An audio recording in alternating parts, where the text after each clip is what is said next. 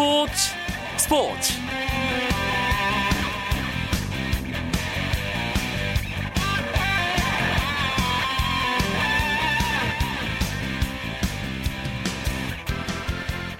안녕하십니까. 금요일 밤 스포츠 스포츠. 아나운서 이광용입니다.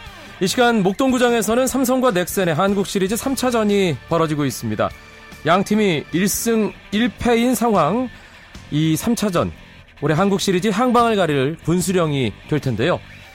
한국 시리즈 3차전 소식은 잠시 후에 자세하게 알아보겠습니다. 축구 기자들과 함께하는 금요일 밤 축구 이야기, 축구장 가는 길, 박주영 선수가 포함된 슈틸리케호 2기 이야기를 중심으로 꾸며드릴 예정입니다. 조금만 기다려 주시죠. 먼저 오늘 들어온 주요 스포츠 소식 정리하면서 금요일 밤 스포츠 스포츠 시작합니다.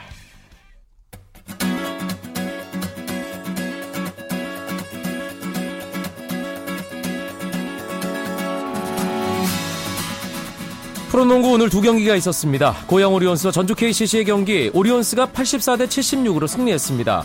길렌워터가 24득점 9리바운드 4어시스트로 맹활약한 가운데 이현민이 14득점 7리바운드 어시스트 5개로 좋은 활약을 했고요.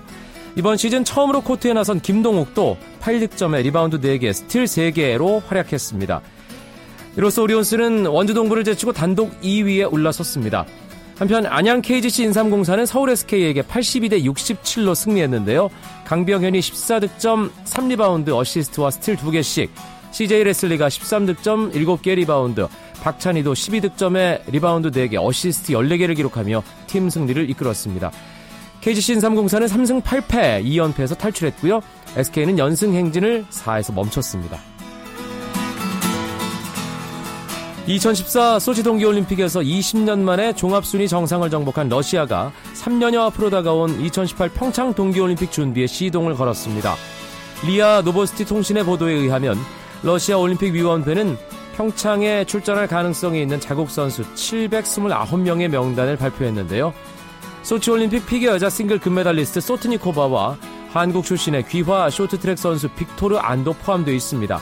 러시아 아이스하키를 대표하는 알렉산드르 오베치킨, 예브게니 말킨, 일리아 코발추크 등 슈퍼스타들의 이름도 빠지지 않았고 올해 32살의 노장 남자 피겨스케이터 예브게니 플루셴코도 예비 후보로 뽑는 등 러시아 동계 스포츠 스타들이 총망라되어 있는 명단입니다.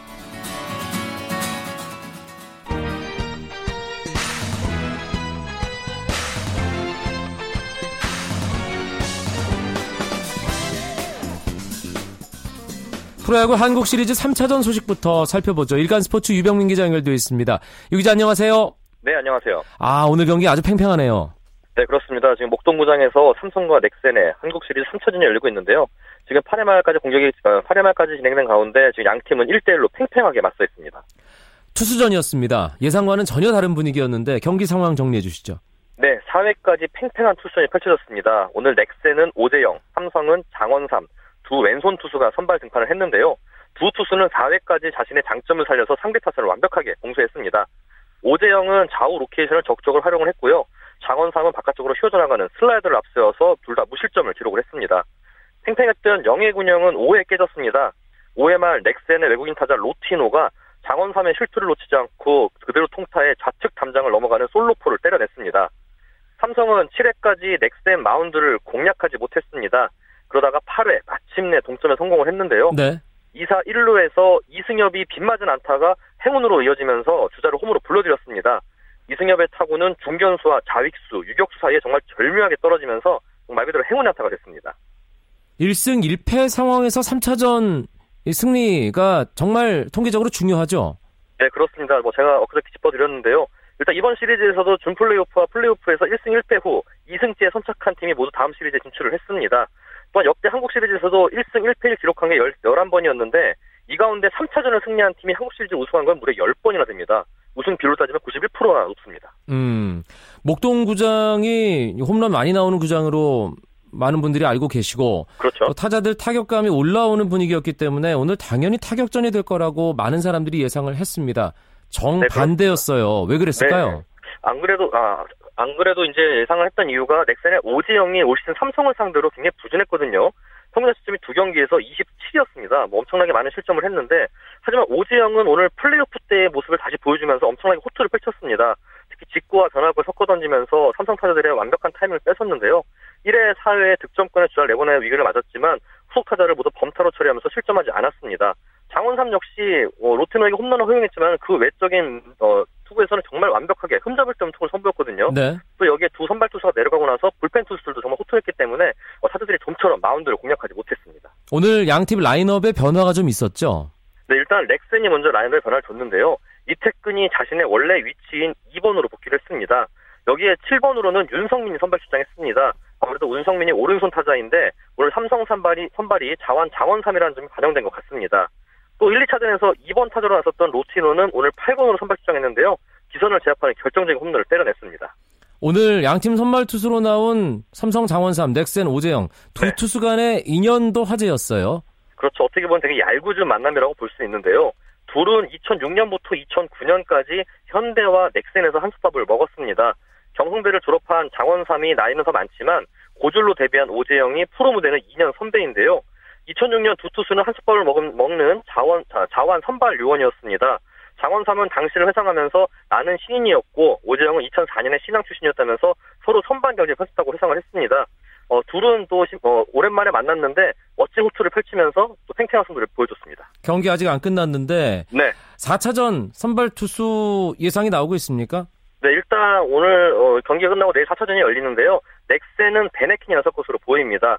베네켄은 1차전 선발 등판 후에 사흘 쉬고 사- 선발 출격을 하고 있는데 체력이 얼만큼 회복이 됐는지가 관건으로 보입니다.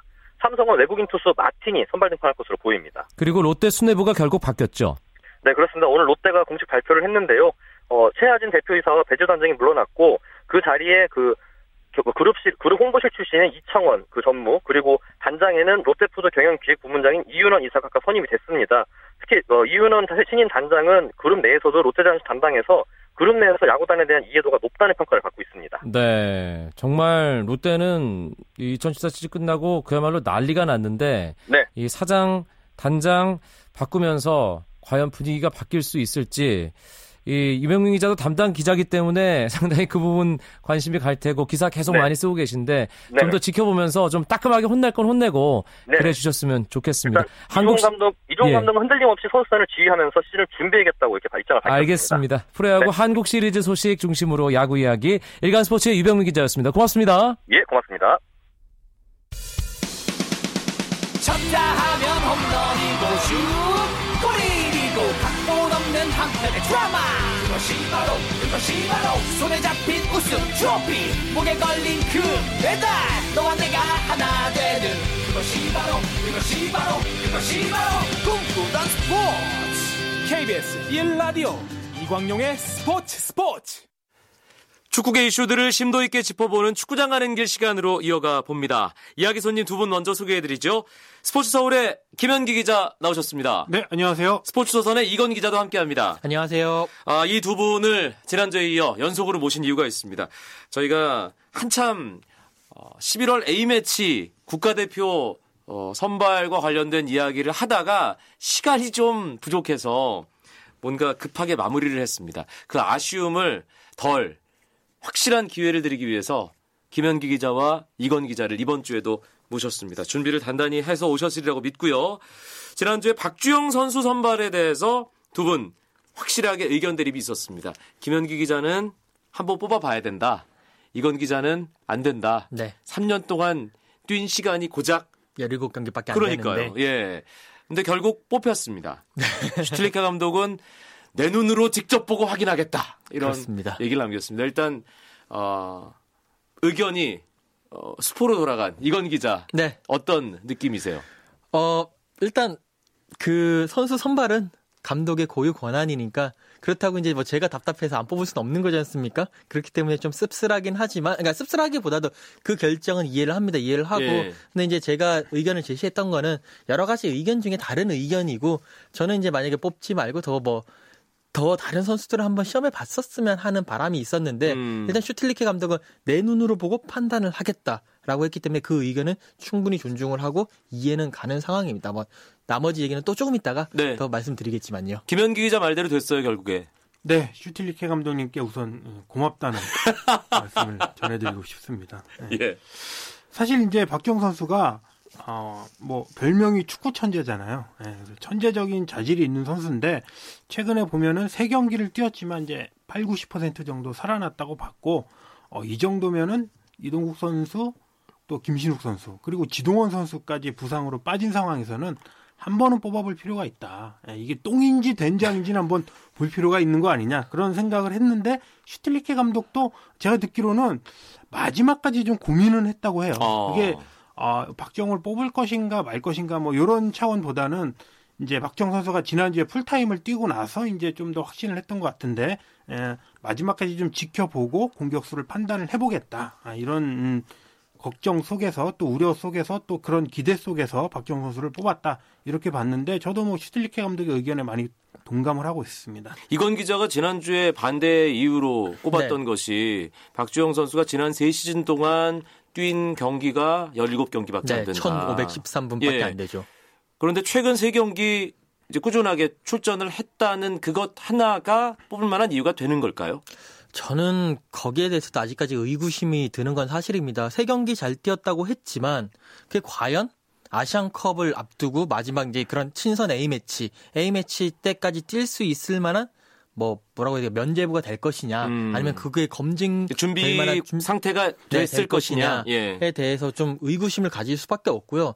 그리고 또 제가 그때 반대 의견을 폈던 것은 박주영 선수 본인을 위해서도 어떻게 보면 뽑지 말았어야 된다는 생각을 가졌었어요. 어. 그러니까 지금 누구나 다 보더라도 박지영 선수를 뽑은 것은 아시안컵 이유는 모르겠습니다만 아시안컵 대- 가기 전까지 어떻게 보면 마지막 기회라는 거거든요. 근데 박지영 선수가 만약에 지금 100%몸 상태도 아닌데 여기서 2단을 가고 요르단을 가서 자칫 잘못해서 조금 좋지 않은 경기력을 보여주게 된다. 그렇게 되면 슈틸리케 감독도 더 이상 박주영을 다시 뽑을 만한 명분도 없어지고 어떻게 보면 이번에 실패하면 아예 그 다음까지 뭐 2018년 러시아 월드컵 예선전까지 못 볼 수도 있는 음. 그러니까 약간의 조금 이제 뭐 실패하게 되면 큰 후폭풍이 올 수 있는 어, 그런 결정이라고 생각을 하거든요. 아, 그러니까 벼랑 끝에서 박주영이 올라오느냐 그렇죠. 떨어지느냐 네. 거의 그 정도 수준의 그리고 한 박자 쉬고 예를 들어서 선발이다. 아시안컵 끝나고 난 다음에 그때 이제 좀 더 많이 뛰고 했었을 때 뽑았으면 훨씬 더 좋았을 건데 음. 지금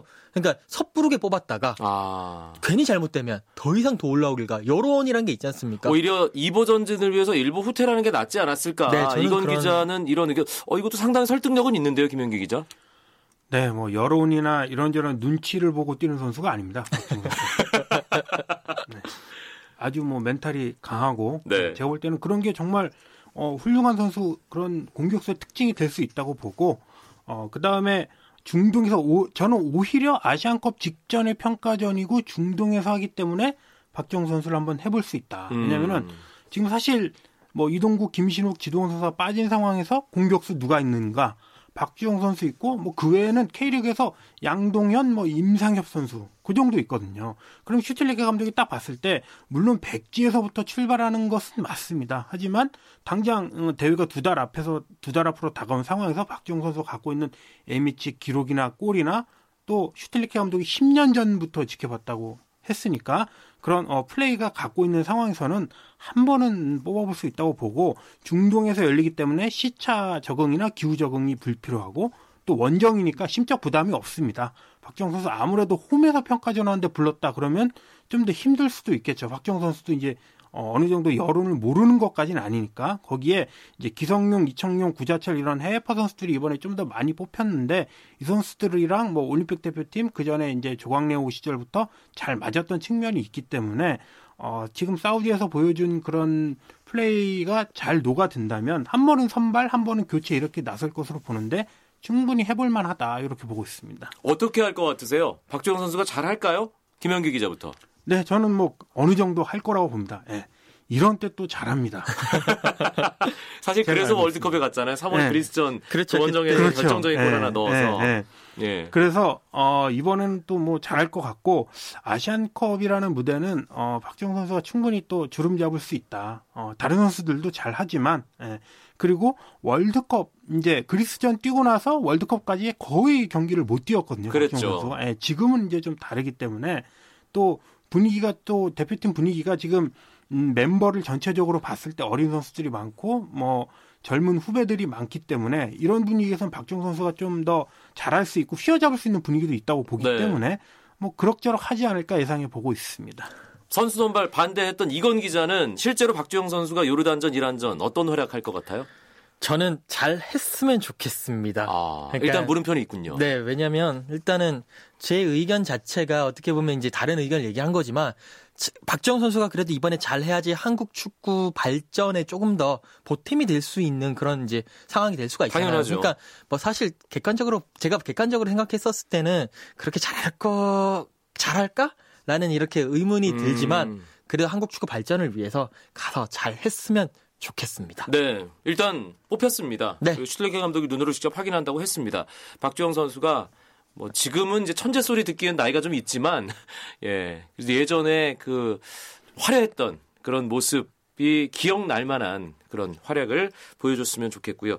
정성룡 골키퍼의 경우도 어, fire 사건 이후로 어, 대표팀 유니폼을 못 입다가 이번에 처음으로 발탁이 됐습니다. 어떻게 보세요, 김현기 기자? 네, 저는 박주영 선수보다 슈틸리케 감독이 my way를 이제부터 걸어보겠다. 그 의지를 드러낸 게 정성룡 선수 발탁이라고 봅니다. 박주영 선수는 뭐 사실 좀 대체 선수가 없는 상황에서 뽑은 측면이 있었죠. 하지만 정성룡 선수는 지금 김진현, 김승규 선수가 있는 상황에서 넘버 3로 어, 뽑은 측면이 강하거든요.